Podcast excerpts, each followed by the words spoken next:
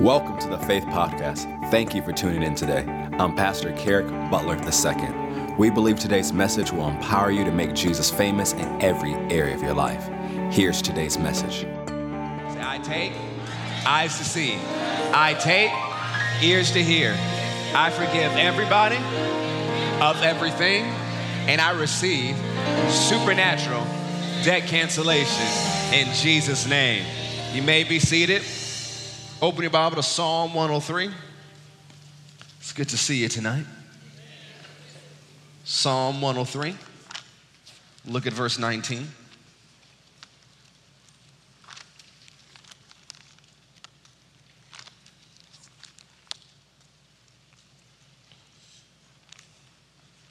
Psalm 103, verse 19. It's been one of our text scriptures for this series on Wednesday night. Says, The Lord hath prepared his throne in the heavens, and his kingdom ruleth over all. How many of you know that God's kingdom rules over all? So we're concluding tonight the Laws of the Kingdom series. This is Laws of the Kingdom, part eight. We looked in the first two weeks, Matthew 4 17, that Jesus came preaching the kingdom of God. We said, What is the kingdom of God? We says the kingdom is his royalty, his rule, his reign, his realm. We saw in Daniel chapter 2 that his kingdom conquers every other kingdom and will break away every it will break every other system and cause them to pass away like dust in the wind. We said in the Gospels, the kingdom of heaven and kingdom of God are synonymous terms. We said the kingdom of God is the power of God, that the kingdom of God is based in supernatural power. We said the kingdom of God is also how God operates, is how he does what he does by his power. His power and ways are far above every system, and if you operate by the laws and the mysteries of the kingdom, you will operate above every system of this world. We learned from the parable in Luke chapter 16 that we should work our system. We said the people of the world, they work their system. How much more the children of the kingdom? We define laws as a statement of fact deduced from observation to the effect that a particular natural or scientific phenomenon always occurs if certain conditions are present. It's a principle based on the predictable consequences of an act, condition, or etc. It's fundamental truths that should direct our behavior. We said in the word, some laws are outright called the law of this or that, or other laws and principles can be observed and deduced. So we're going to look at our final law in the series in Romans chapter 7. Romans chapter 7. Let's start with verse 14.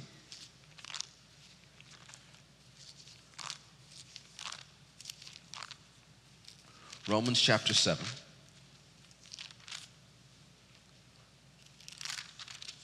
Verse 14.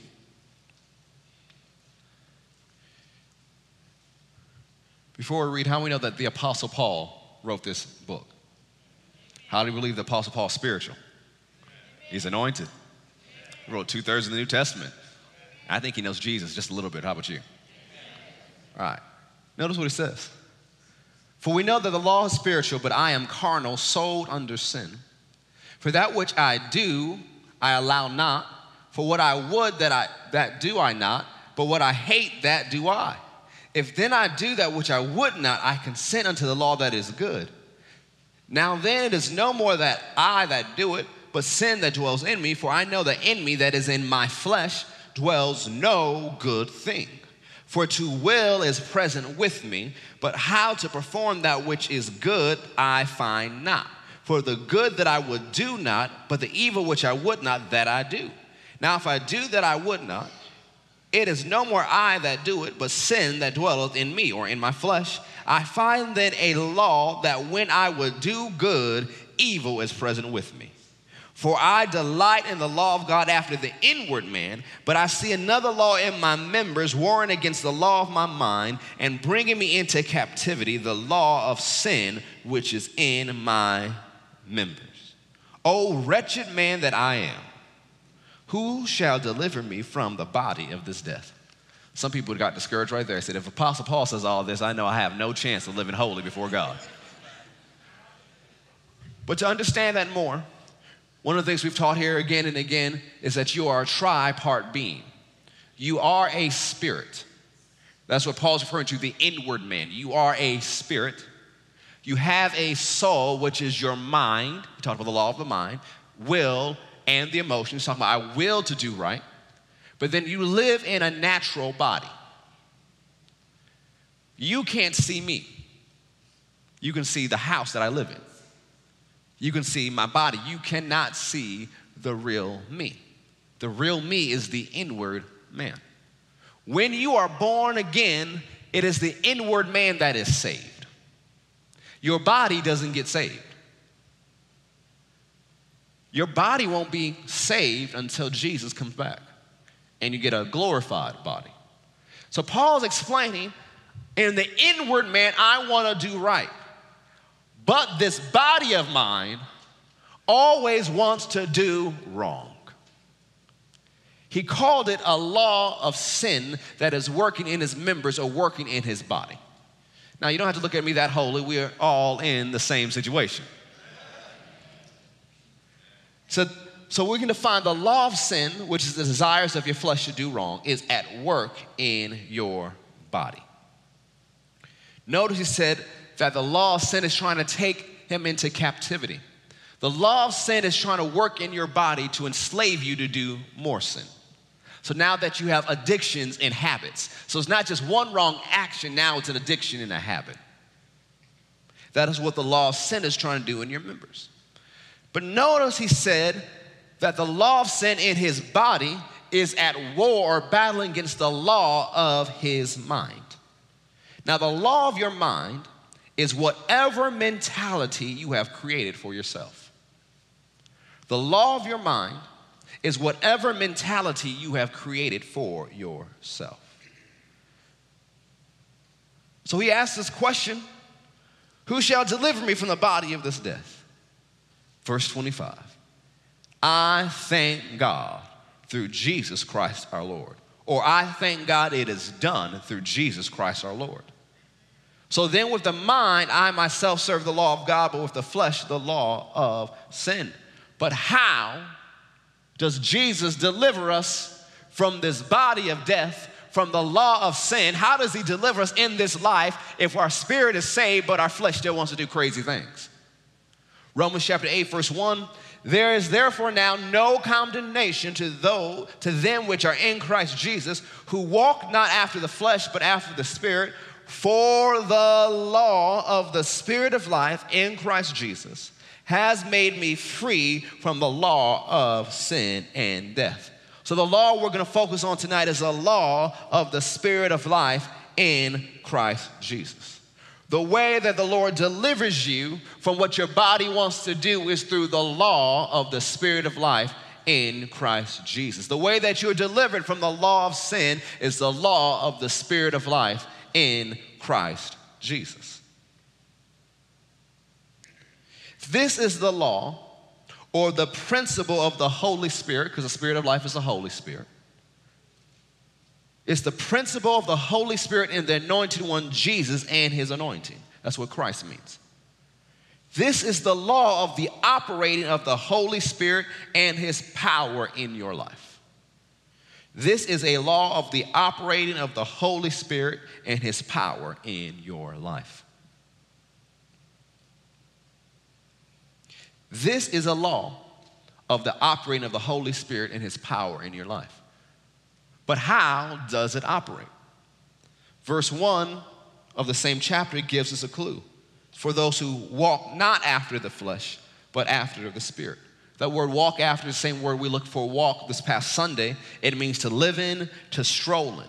It is simply following the leadings and the promptings of the Spirit of God. The Holy Spirit, through your recreated spirit, is always leading you in the path of freedom. The Holy Spirit, through your recreated spirit, is always leading you in the path of freedom. He is leading you in victory over sin and death. Notice it says it made you free or liberated you from the law of sin and death, not just the law of sin. The law of sin and death is simply this the wages of sin is death. The law of sin and death is the wages of sin is death. Sin will produce death. Sin will bring death. And as we know, and we looked part Sunday and before, it's not always immediate. It's a process. Most people get deceived because they, they do something wrong and it doesn't catch up with them immediately, so they keep doing it. that one day it runs into them. Sin did produce, but it took a while to bear fruit. The law of sin and death is the wages of sin is death. This is the law that is working in the world in conjunction with the curse. This law is at work throughout the entire world. No matter what country you go to, this law is at work.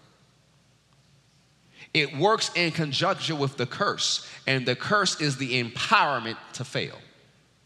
The curse is the empowerment to fail. This law came into existence for humanity when Adam sinned. When Adam sinned, sin entered the world, or sin, death entered into the world. And in that sin was the death. And in that sin was sickness. In that sin was disease. In that sin was depression. In that sin was poverty. In that sin was every evil and cursed thing you can think of. Inside this law are all forms of evil and the curse. The law of sin and death includes all the effects of sin, all the effects of the curse, and all the works of hell. The law of sin and death is also pushed forward in this earth by demonic power.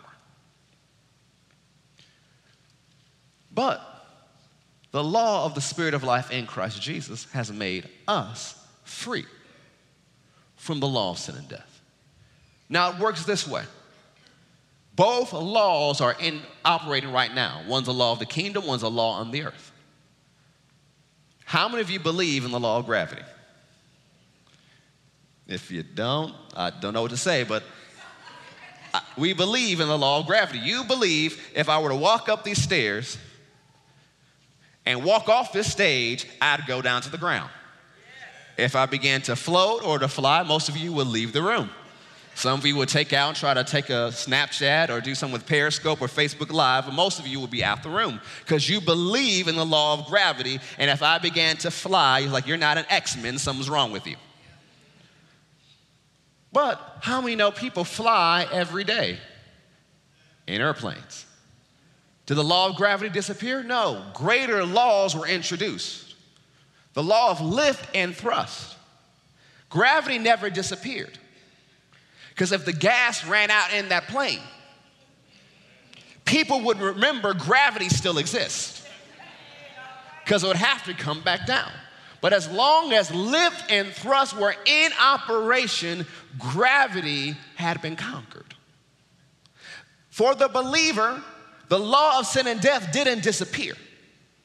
But as long as you operate by the law of the Spirit of life in Christ Jesus, you will rise above it because it's a greater law. Law sin and death is all throughout the earth. It affects everybody who lets it, but it doesn't have to affect you. It doesn't have to come into your house as long as you operate the law of the Spirit of life in Christ Jesus. So, how do you operate this law? Go to Romans chapter 12.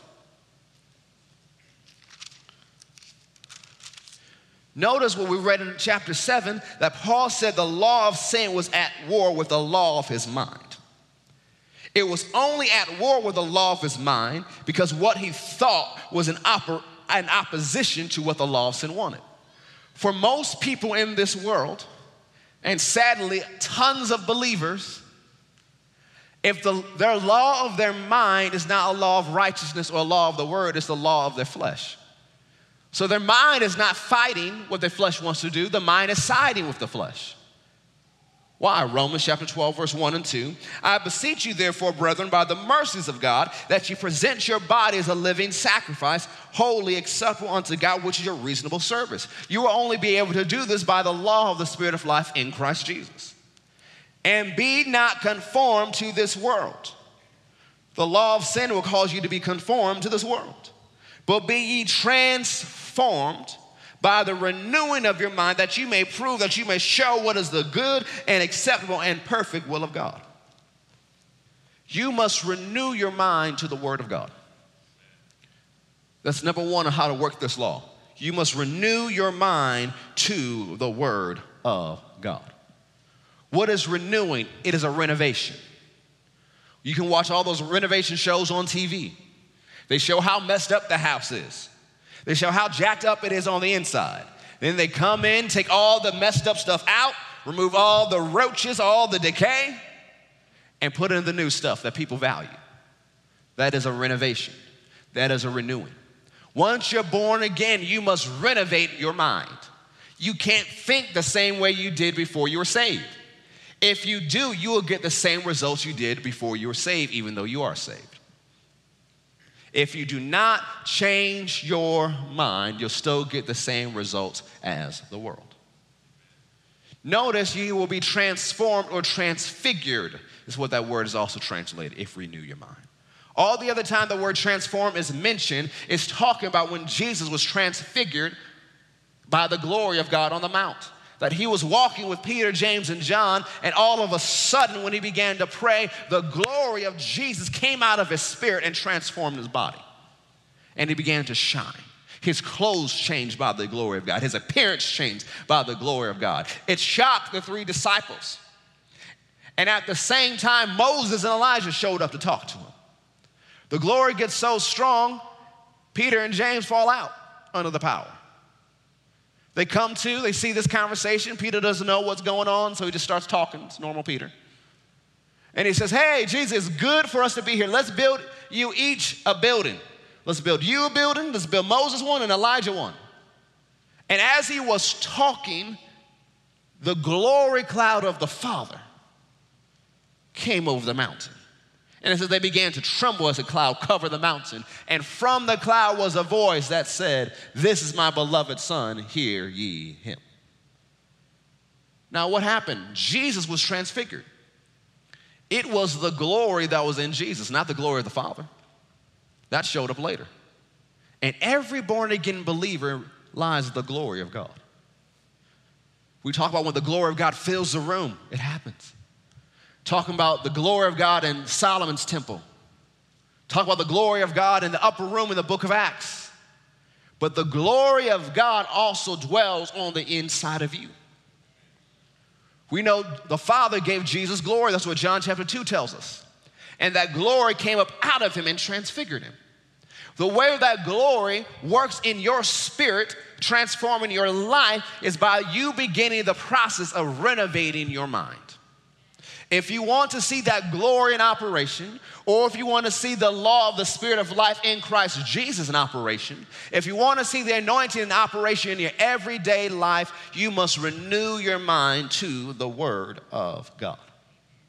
This is a daily process for the long haul. This is not just one time. I open my Bible, I read a scripture, I'm good. No, this is every single day for your entire life.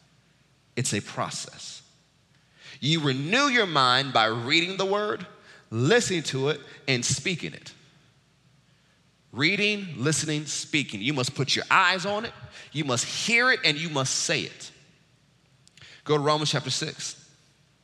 You must think like the word. If you want this law to operate in your life, you must think like the word. Because even if you grew up in church, doesn't mean you think like the word. You can just think religious and religion is still part of Babylon. You must think like the word.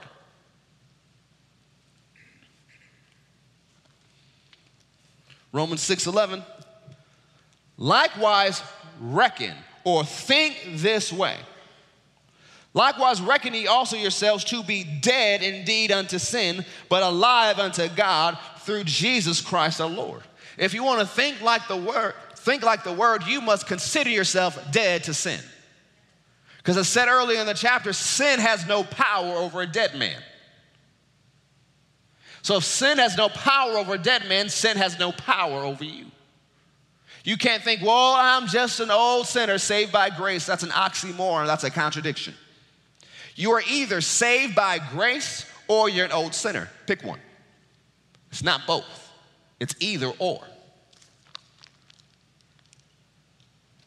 Let not sin therefore reign in your mortal body that you should obey it in the lust thereof. Neither yield ye your members as instruments of unrighteousness unto sin, but yield yourselves unto God as those that are alive from the dead, and your members as instruments of righteousness unto God. The sinner has no choice, the sinner will sin. That's what they do. We should stop being shocked when sinners sin. Did you hear so and so did so and so? Yep, they're sinner. No big news there. But you, as a believer, you have a choice. You do not have to sin. You do not have to fall short. You do not have to miss the mark. Why? The next verse. For sin shall not have dominion over you. For you are not under the law, but under grace. Sin should have no power over you. Satan can't make you do anything.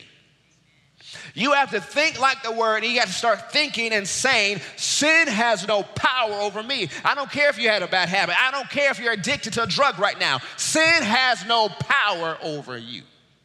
You must change your mindset concerning sin. Well, I just have to do it. No, you don't. It has no dominion over you, it has no power over you. Say, Sin has no dominion over me. Now, one of the things you have to realize is that your body will still try to do the wrong thing. But you, from the inner man, you have to renew your mind and make a decision I am not yielding to sin. Just like most of y'all, when you drive and someone tries to cut you off, you guys don't want to yield to that person. It's like, no, no, no, you will wait. Learn some patience today. You're not yielding to that. Don't yield to sin. Hebrews lets us know that there's a sin that so easily besets. It's different for every single person.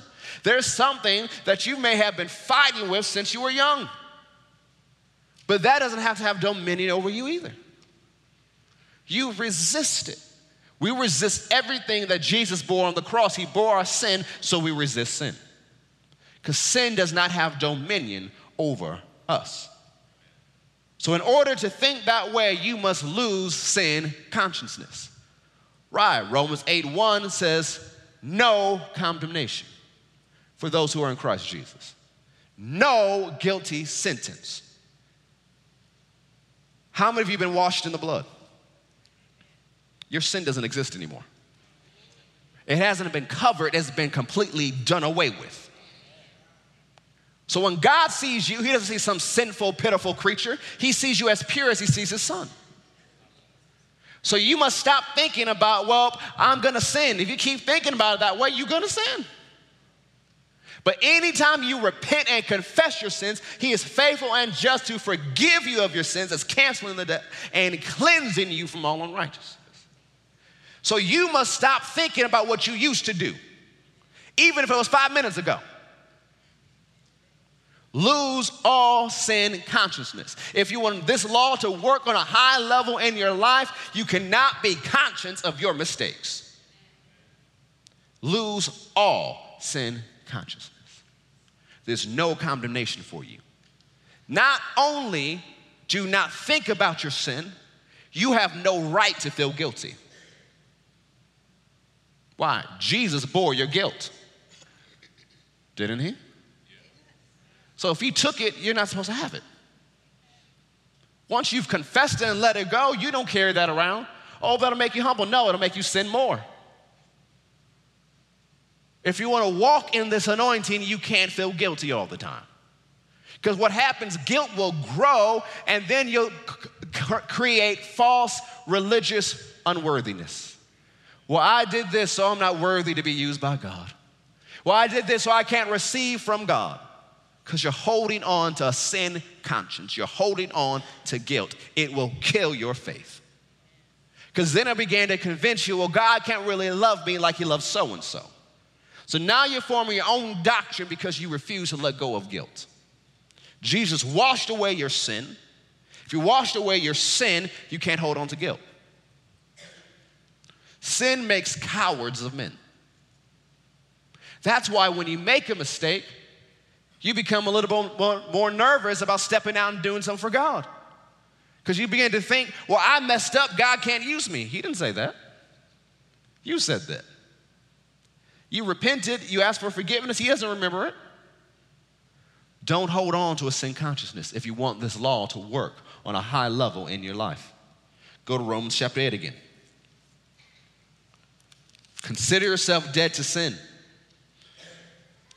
Think that sin has no dominion over you. Lose all sin consciousness. Do not receive any guilt or condemnation. Romans chapter 8, verse 5.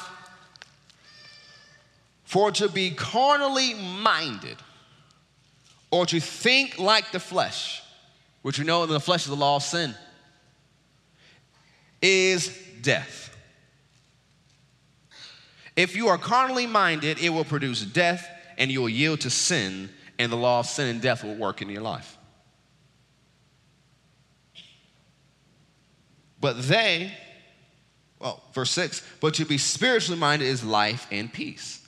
But if you mind the things of the Spirit, it'll produce life and peace in your life. Because verse 5, for they that are after the flesh do mind the things of the flesh, but they that are after the Spirit, the things of the Spirit. Skipping down to verse 7 again, because the carnal mind is at enmity or at war against God. For it is not subject to the law of God, neither indeed can be. So then that are in the flesh cannot please God. So remember, you can't think like sin. You can't think like the world.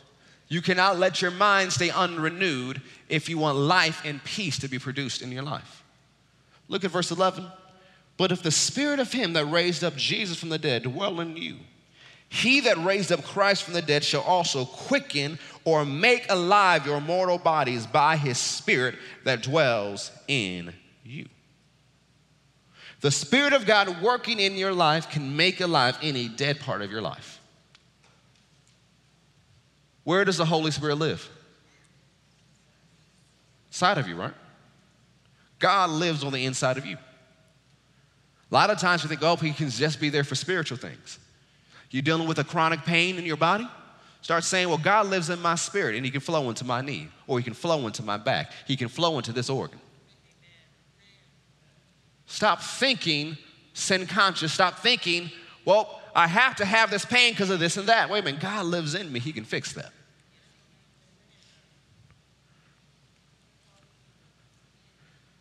Look at verse 13. So, number one, renew your mind to the Word of God. Number two, think like the Spirit. Think on the things of the Spirit or have the mind of Christ the mind of the anointed one, the mind of the anointing. Romans 8 13. For if you live after the flesh, you shall die. But if you through the Spirit do mortify the deeds of the body, you shall live. For as many as are led by the Spirit of God, they are the sons of God. For you have not received the spirit of bondage again to fear, but have received the spirit of adoption, whereby we cry, Abba, Father. The Spirit Himself bears witness with our spirit he gives evidence to our spirit that we are the children of God. And if children, then heirs, heirs of God, and joint heirs with Christ, and so be that we suffer with him, that we may be also glorified together. So if you walk in the Spirit, you will not fulfill the lust of the flesh or yield to the sin or its law. So, number three is follow the leadings of the Spirit. Follow the leadings of the Spirit. Notice he's bearing witness or giving evidence to your spirit that you are the children of God. And if children, then heirs. If you are an heir, something belongs to you, right? So if your father some rich billionaire, some king, and he leaves you an inheritance, something belongs to you. You are joint heirs with Christ, right? What does Jesus own? Everything. If you are a joint heir, not a sub heir, not a little heir, if you are a joint heir, that means what he owns, you own. So the Spirit of God is leading you to what belongs to you. You must follow the promptings of the Spirit so you know how to get what's yours. If not, you'll follow the law of sin and try to get it, and you'll compromise to get it, and you'll lose it. The Spirit of God is always leading you in the path of freedom, and He's always leading you to what belongs to you. Remember, we talked about that last week, but being in the right place at the right time so the favor of God can work. That the favor of God is granting you opportunities, and the Spirit of God is ordering your steps so you can get them. Next, Skip down to verse 22. For we know the whole creation groans and travails in pain together unto now. And not only they, but ourselves also, which have the first fruits of the Spirit, even we also groan within ourselves, waiting for the adoption, to wit, the redemption of our body. We have the desire in ourselves that we're ready for Jesus to come to glorify this body so we don't have to deal with the law of sin anymore. We're looking forward to that day for our body being glorified. But if we hope for what we see not, then we do with patience wait for it. Verse 26. Likewise, or in the same way, in the same way the earth groans, in the same way our body, we're groaning for redemption for our bodies. The Spirit helps our infirmities or our weaknesses or our limitations. What is this weakness or limitation? For we know not what we should pray for as we ought, but the Spirit Himself makes intercession for us with groanings which cannot be uttered. And He that searches the hearts knows what is the mind of the Spirit, because He makes intercession for the saints according to the will of God. So, what's happening? The next key, number four, let the Spirit talk through you. Let the Spirit talk through you. Pray in tongues and yield your tongue to Him. Pray in tongues and yield your tongue to Him. Especially when you're taking time in your prayer closet, don't just go off and rattle some tongue. Pause, look on the inside, and begin to pray. Yield your tongue to the Spirit, not just in other tongues, but also in your human understanding, in your norm, normal natural language. Let Him lead you in prayer. Let Him lead you when you talk to other people. Let the Spirit of God have full expression through you. Because when you pray in the Holy Ghost, you're praying the perfect will of God. You may not know what you're praying. You don't always need to know what you're praying because sometimes you get in your own way. But if you let the Holy Spirit of God pray through you, you're praying in other tongues. God, who searches the hearts, knows what the Spirit of God is saying. And he's always saying and praying the perfect will of God. Then you get to verse 28, which everybody loves, and we know, so it's connected to what you just read. That all things work together for good to them that love God, to them who are called according to his purpose. So it's not just loving God and being called according to his purpose that's caused things to work together for you. It's also if you let the Spirit of God pray through you.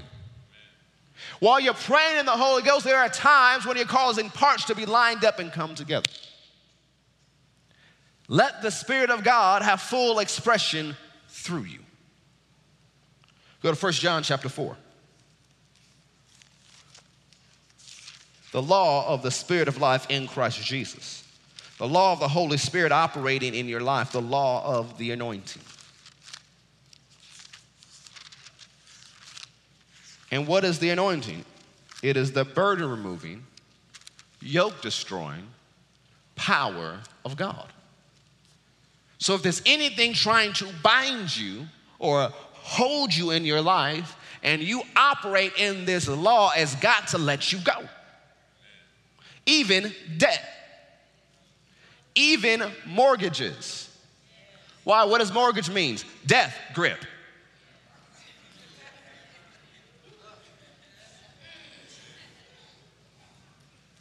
First John chapter 4. It's gotta let you go. Why? You're not a slave to sin. Sin has no dominion over you. Sin and death have no dominion over you. The curse can't hold on to you if you're walking this long. Doesn't matter how long it's run through your family, it's got to let you go. Say, it's got to let me go. Say, I'm coming out. First John chapter 4, verse 4. Ye are of God, little children, and have overcome them, because greater is he that is in you than he that is in the world. Number five, become God inside minded. Become God inside minded. A lot of times when we ask Christians, Where is God? Oh, he's in heaven. Where is God? Yes, he moves in church. He's in you. When you got born again, he moved up on the inside of you. Go to 1 Corinthians chapter 6.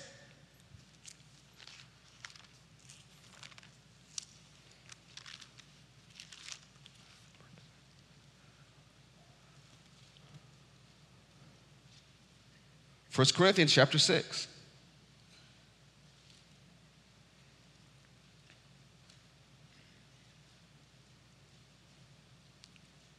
Look what verse 17 says.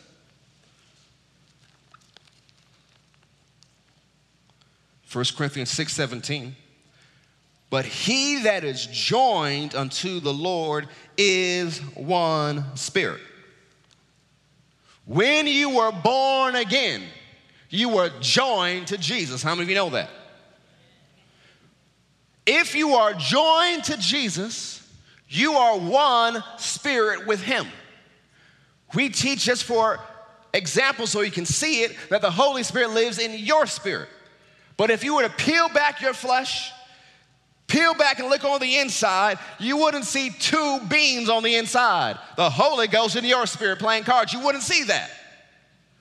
All you would see is one glorified being. Glorified with all the glory that there is. Why? The glory moved on the inside of you.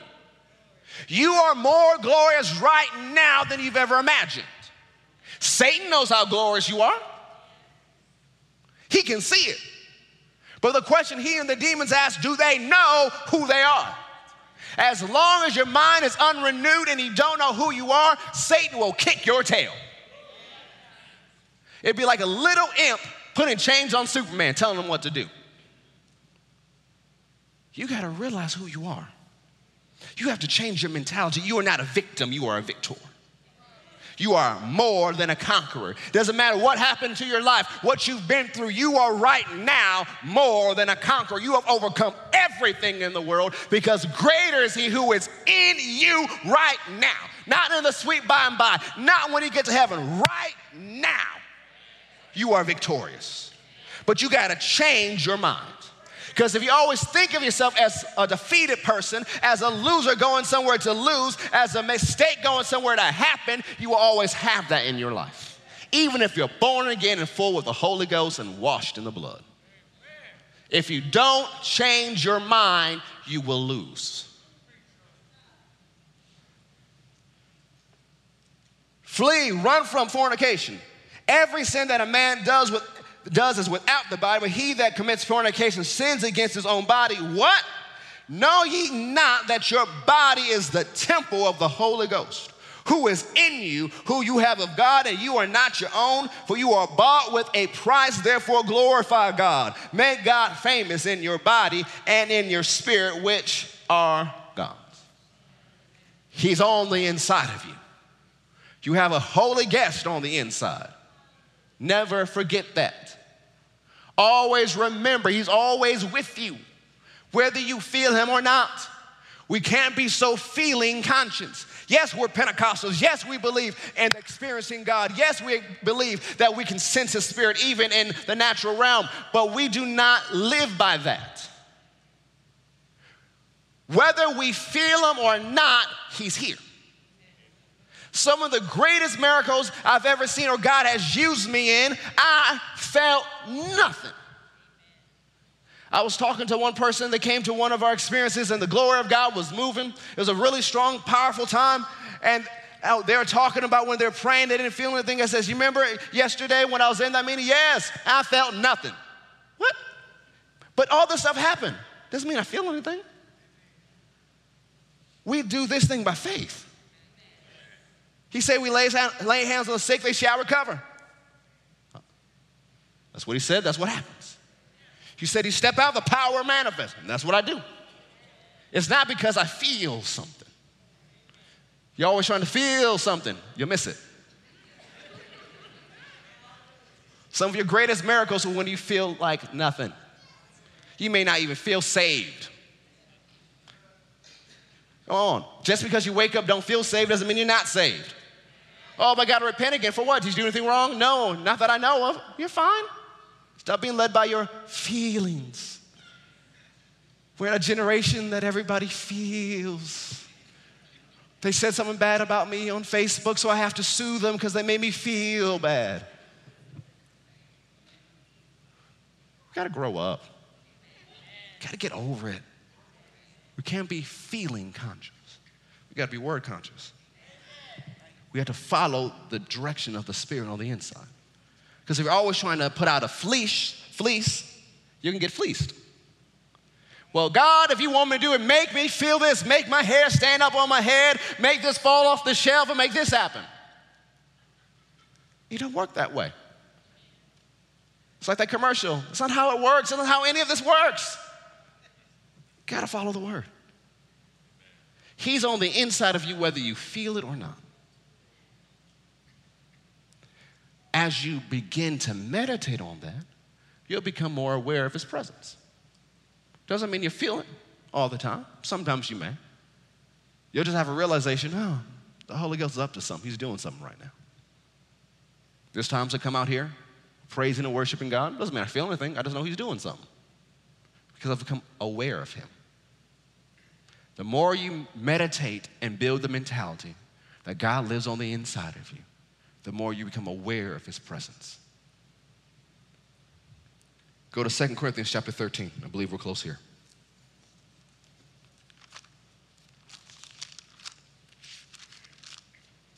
So become God inside minded.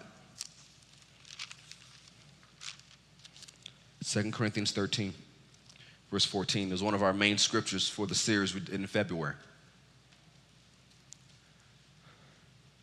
2 Corinthians chapter 13, verse 14.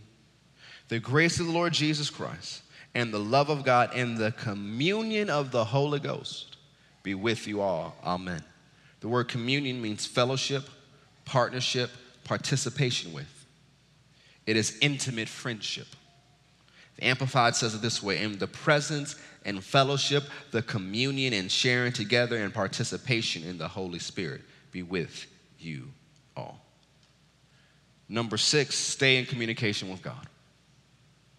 It's one of the ways you practice the presence of God. Stay in communication with Him.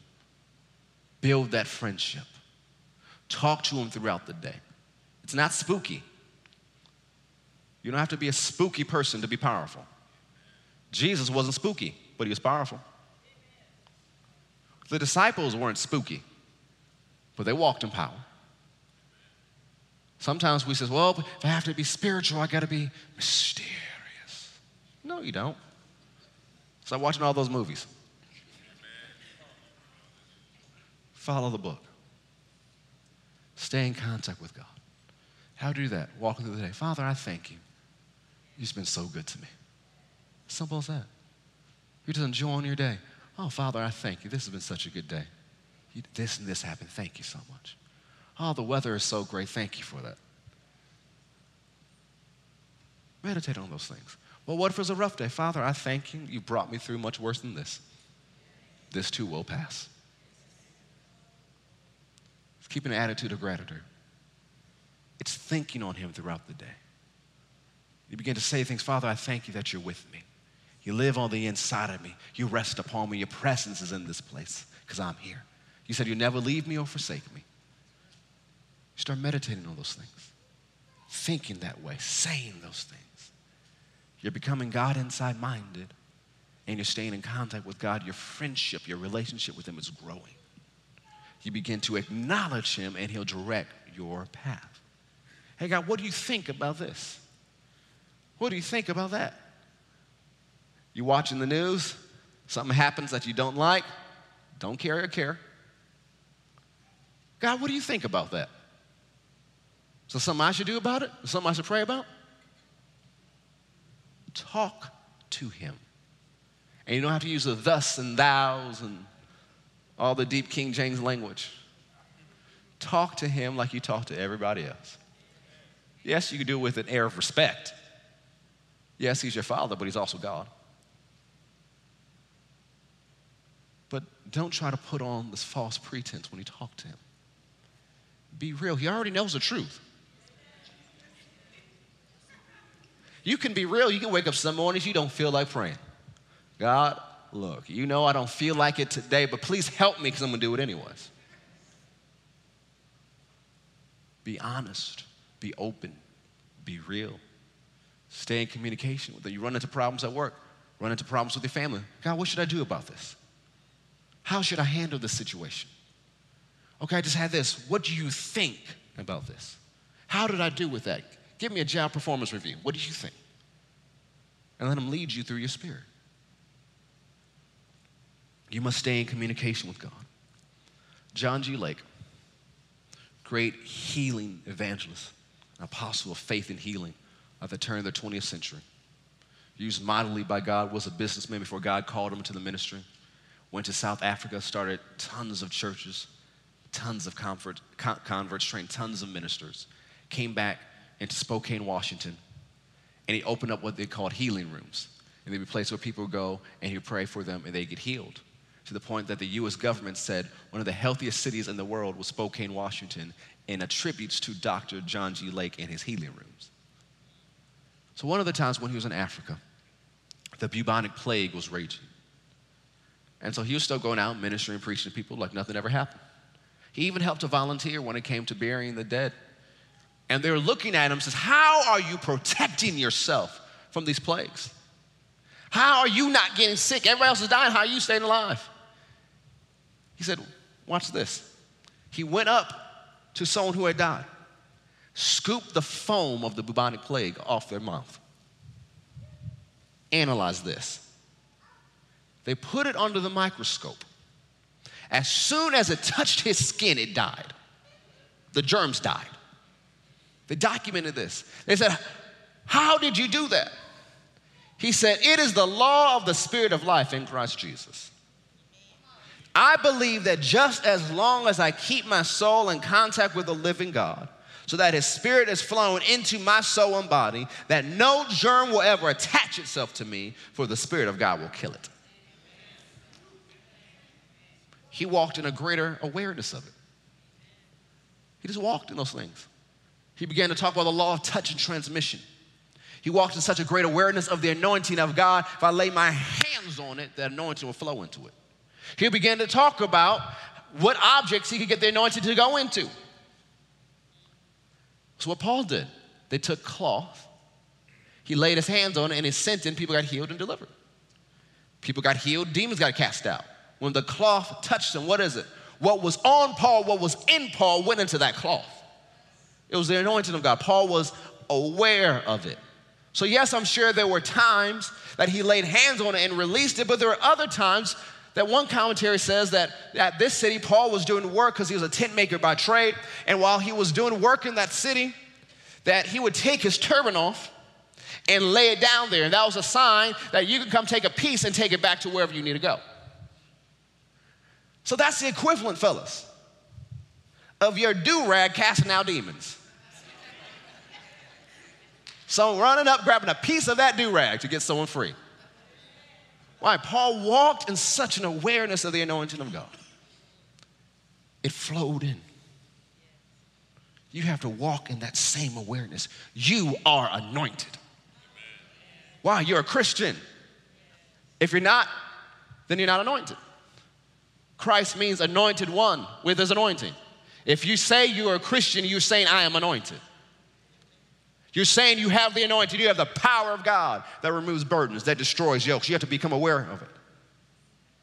Whether you feel it or not, I am anointed. The anointing is working in me. It sets me totally free. It's setting others free. You need to talk about that anointing. You need to talk about that power of God that's working on the inside of you become aware of it, and to work on a greater level.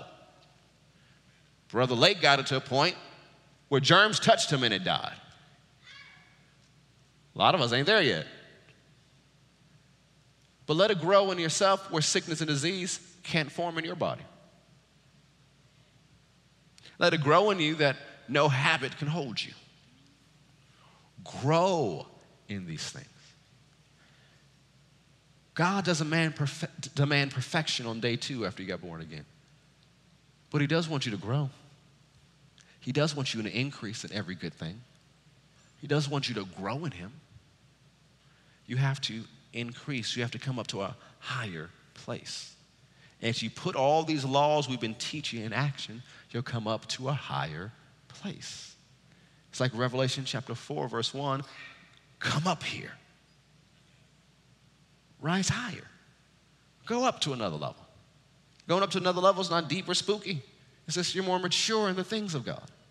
You're going from just running around as children of God to the sons of God. There's maturity there. Where there's maturity, there's power, because where there's maturity, there's consistency. How many know when you were five, you probably wouldn't be as mature you are on the job you have? There's no way you've been showing up to work every day. But now that you got some age under your belt, you should be showing up to the job every day and not acting like a five year old. Or go, I don't feel well. Forgive me, Jesus, for lying and skipping. There should be some maturity there. Where there's maturity, there's consistency. Where there's consistency, there's power. You mature in the things of God. You're consistent in applying them day in and day out, not just Sunday, not just Wednesday. You will grow in power. There's levels that we haven't tapped in. We look at these certain people like John G. Lake who got to these arenas and we think, wow, wouldn't that be great? If God raised up somebody like that again, why doesn't He raise you up? I study these people. Mariah Woodworth Etter, woman of God, preacher in the 1800s. Women couldn't even vote yet, and she was going around preaching. They didn't even believe in women preachers in most denominations. But she was going around walking in the power of God. Wherever she goes, she would preach, people would be slain in the spirit in her meetings. To the point that it wouldn't be just someone had a you know Pentecostal fall. They'd be out and see visions of heaven or hell. There's reports saying if you made fun of her or mocked her or the manifestations in her meetings, you'd fall into trance within a 40 mile radius. And you get up because you saw heaven or hell and you repent quick. There was one documented case of these two teenage girls. They were at a party. She was in town ministering. And so they're mocking her. Let's say, hell, let's pretend we're at one of those meetings. And then they fell into a trance and they couldn't get them up. They called people, they called the other preachers, what's going on? It's like, oh, they'll get up eventually. They saw some visions, they never did that again. She walked in an awareness power. She walked in the glory of God. She walked in the anointing of God. She let the Spirit of God use her. There are stories of John G. Lake and Mariah Woodworth Etter. They would ride trains through cities, and people would come out of the bar and fall at the train track and repent. They didn't even get off the train. Just they walked in such presence, it shook a city when they went through. It was one of the stories when Mariah with Etter near the end of her ministry that she was at this worldwide Pentecostal meeting. And at that time, this false doctrine got into the church, and people were always talking about it. Thousands of people were there. And so they wanted to leave the night sessions and the morning sessions to talk about this big thing. So they gave her, this mother, this general of the faith, a 45 minute time slot in the middle of the day. She was like, oh, I'll respect that. So she finished her preaching. She reached her time limit and she was about to walk out the tent, and she turned around, saw all these sick people, all the diseased people, all these people in pain. And she said, Jesus lifted her hands. And they said it was like lightning hit that tent, and everybody jumped up healed. And she walked out. She walked to another level. Talks about near the end of her life, she lived into her, either, I think, her, somewhere in her 80s. She was ready to go home. She was preaching up to her last moment. She built this place where she would preach at, and her house was right next door. And so when it's time for her to preach, the ushers came and put her in a chair and carried her to the sanctuary.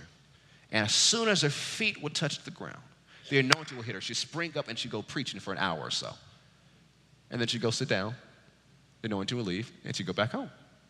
That's what she did up till she left. She walked in the anointing. The anointing can cause you to do tremendous things. You walk in this anointing, you defy your age.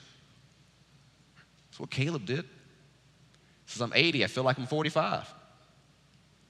Defy your age. None of y'all are old. You ain't 120, you ain't old. You still got stuff to do. Walk in awareness of this anointing. As you keep walking in it, it'll increase. And the more you use it, the more you grow. It's a law of seed time and harvest. What you sow, you will reap. So you walk in awareness of this anointing and you pray for somebody, releasing that anointing, it will increase. You keep practicing these laws, it will increase. Because we don't just need a few superstar spirit people. We don't need a few. Ooh, we got five John G. Lakes in this generation and 10 Mariah Woodworth Etters. Isn't that great? Well, praise the Lord. But there's two billion people in the body of Christ and majority of them live defeated. But what if we all were to grow in this power? What could the world do? Nothing. What could Satan do? Nothing. What will we be? A glorious church without spot or wrinkle or any such thing. The triumphant, victorious church that Jesus comes back for. As we said before, he's not coming on a black ops mission to rescue us from some trouble. Because we pray, oh, Jesus, come get us. No, he's coming back for the church that's conquered, that has done its job, that has fulfilled its mission. Now it's going on to its heavenly reward. That's where we're going to. So we must grow. And how we grow? Put these laws into practice. Amen. Stay to your, stand to your feet. Hallelujah. Glory to Jesus. Glory to Jesus. Go ahead and lift your hands and thank God for the word of God. Hallelujah. Hallelujah. Father, we thank you for your word as it renews our, renews our mind and tells us who we are in Christ, who we are in the anointed one, who we are in Jesus, who we are in the anointing. We thank you for the anointing that's in this place, that is growing stronger each and every second, that is enveloping our bodies, that is saturating every cell, every particle in this place. Oh, we thank you for the anointing. Go ahead and thank Him for the anointing that's in this place. Oh, we thank you for the anointing. We thank you for your presence. Come on, open your mouth and thank Him. As you thank Him for Him, as you acknowledge the anointing, it'll grow, it will increase. Oh, we thank you for your anointing, sir. Oh, we thank you for your anointing. We thank you for your anointing. Oh, we thank you for your anointing. We are anointed and the anointing rests on the inside of us is upon us. We thank you for your presence in this place. Where two or three are gathered in your name, there you are in the midst. You said you inhabit the praises of your people, so we know you are here. And your presence always increases, is always more. We thank you for the glory of God. The glory of God that's in this place.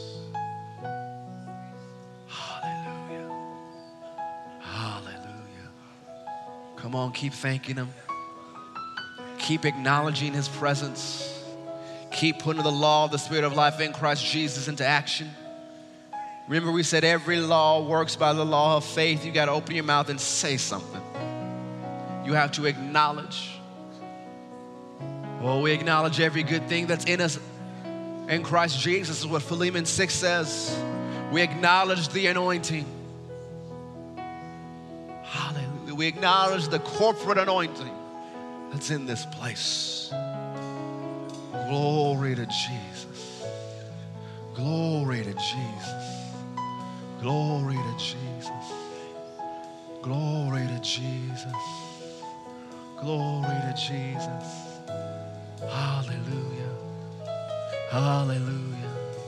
Hallelujah to Jesus. Such a sweet presence of the Lord in this place. Such a sweet presence of His Spirit here to do us good. Here to do us good. For it is the presence of El Shaddai, the God who is more than enough, the all sufficient one, who has all power, who is all good, and He does it all the time. We thank you for your presence, for your anointing. We thank you, Holy Spirit, for being in this place. Hallelujah. Hallelujah. Keep on worshiping. Keep on acknowledging and pray in the Holy Ghost. Oh, la la la mange. Sing in the Holy Ghost. Andele la mango le la la la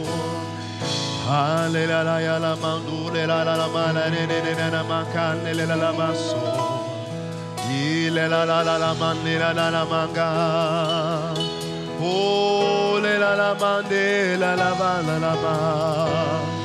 So la la la mangi la la la basa. Ro la la ma la ma la da.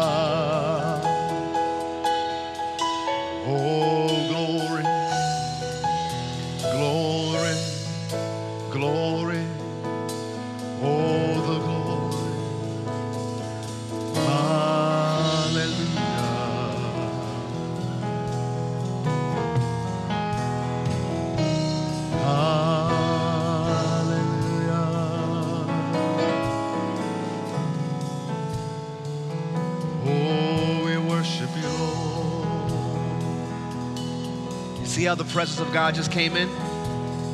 You can do this all the time. You don't have to do it just at church. You can do this at your home.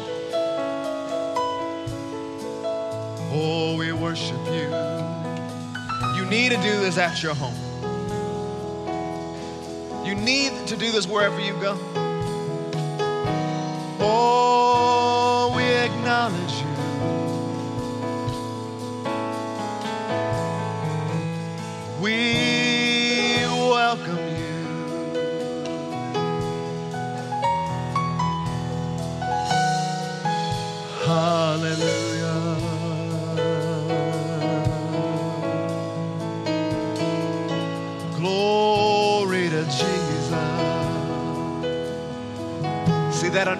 Working, it's healing necks right now. Oh, that anointing. If that's you, just put your hand on your neck. Say, The anointing's in my neck, working right now. Hallelujah.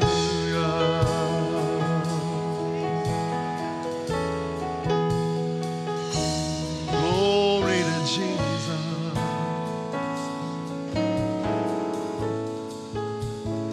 Come on. If the anointing could protect John G. Lake from bu- bubonic plague, why are you so worried about allergies? Don't you think the anointing can handle that green yellow pollen?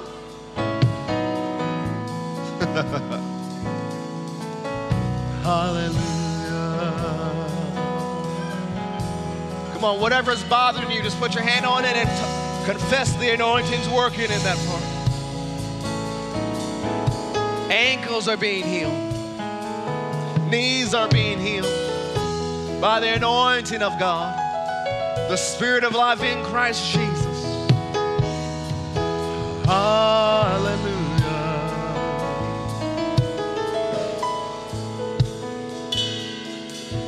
Rise above. Come on. Rise above. Law of the Spirit of life in Christ Jesus causes you to rise above. Come up higher. Come up here. Go up to another level. Rise above the turbulence of earth. The turbulence of the law of sin and death. Rise above. Rise above debt. Rise above lack. Rise above poverty. Rise above depression. Rise above sickness. Rise above disease. Rise up above pain. Rise up above family dysfunction. Rise above the curse.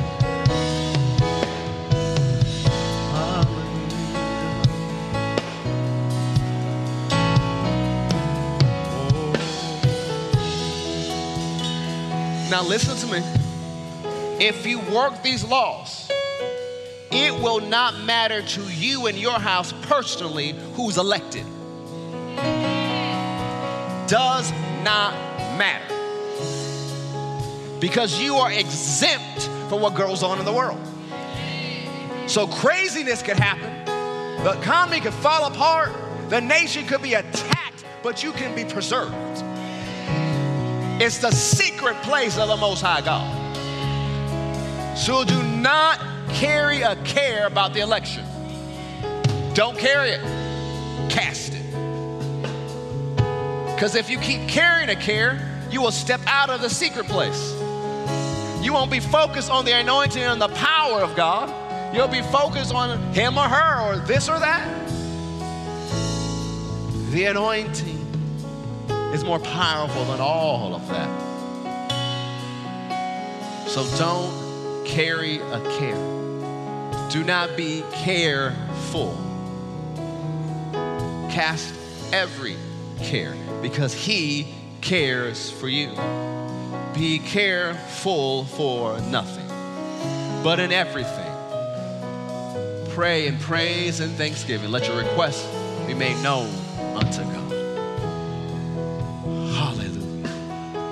Glory to God. Dathan, do you got a song? Hallelujah. Hallelujah. You give me life. You give me breath. You give me.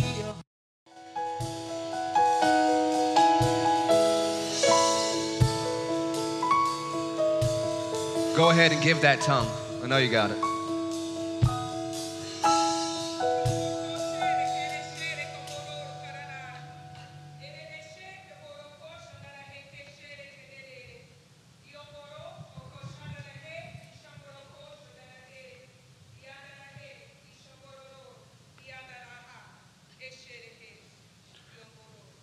Ah, see, when you walk this way, you walk in perfect freedom. For don't you know, don't you remember where the Spirit of the Lord is, there is liberty. And as you walk with me, as you follow after me, you'll always be led in the path of perfect freedom. No matter what Satan may try, he won't be able to hold on to you. The anointing will be so strong on you, it'll be like oil. He'll try to grab on and it'll slip right through. So don't fear what man may do, and definitely don't fear what that defeated foe, the devil, may try to do.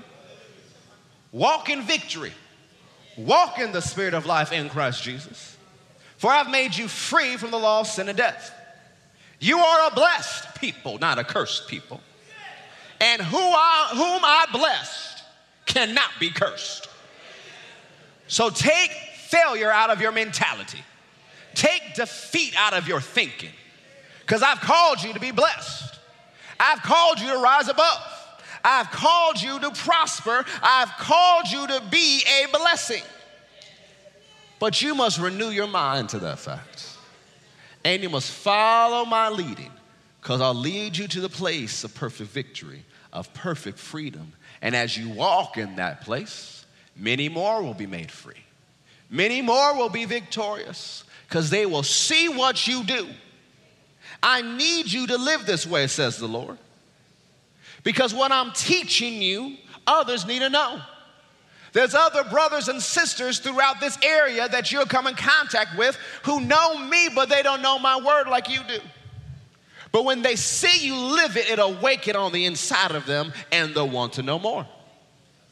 And as you walk this way, there'll be unbelievers, there'll be heathen who don't know me, those who are opposed to what I have to say but they'll see how you live free and they'll want to know the way.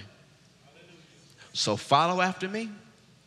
Follow after me because I have a plan of perfect victory. Hallelujah. Glory to Jesus. We receive that through tongues and interpretations. We'll do it, we'll follow after you. We'll renew our minds to that fact. We thank you Jesus' name. I hope you enjoyed today's message. We never want to close a broadcast without giving you an opportunity to make Jesus the Lord of your life. So if you've never asked Him into your heart, you've never made Him your Lord and Savior, pray this prayer with me today and mean it from your heart. Say, Heavenly Father, I believe that Jesus is your Son. I believe that He died for me, but on the third day, you raised Him from the dead. Dear Lord Jesus, come into my heart, save me now, forgive me of my sins, fill me with your Spirit, and help me to live this Christian life. If you prayed that prayer and meant it from your heart, we believe you've been born again. We ask that you email us at info at fccga.com, that's fccga.com, to let us know about the decision you've made for Christ today. Have an amazing day.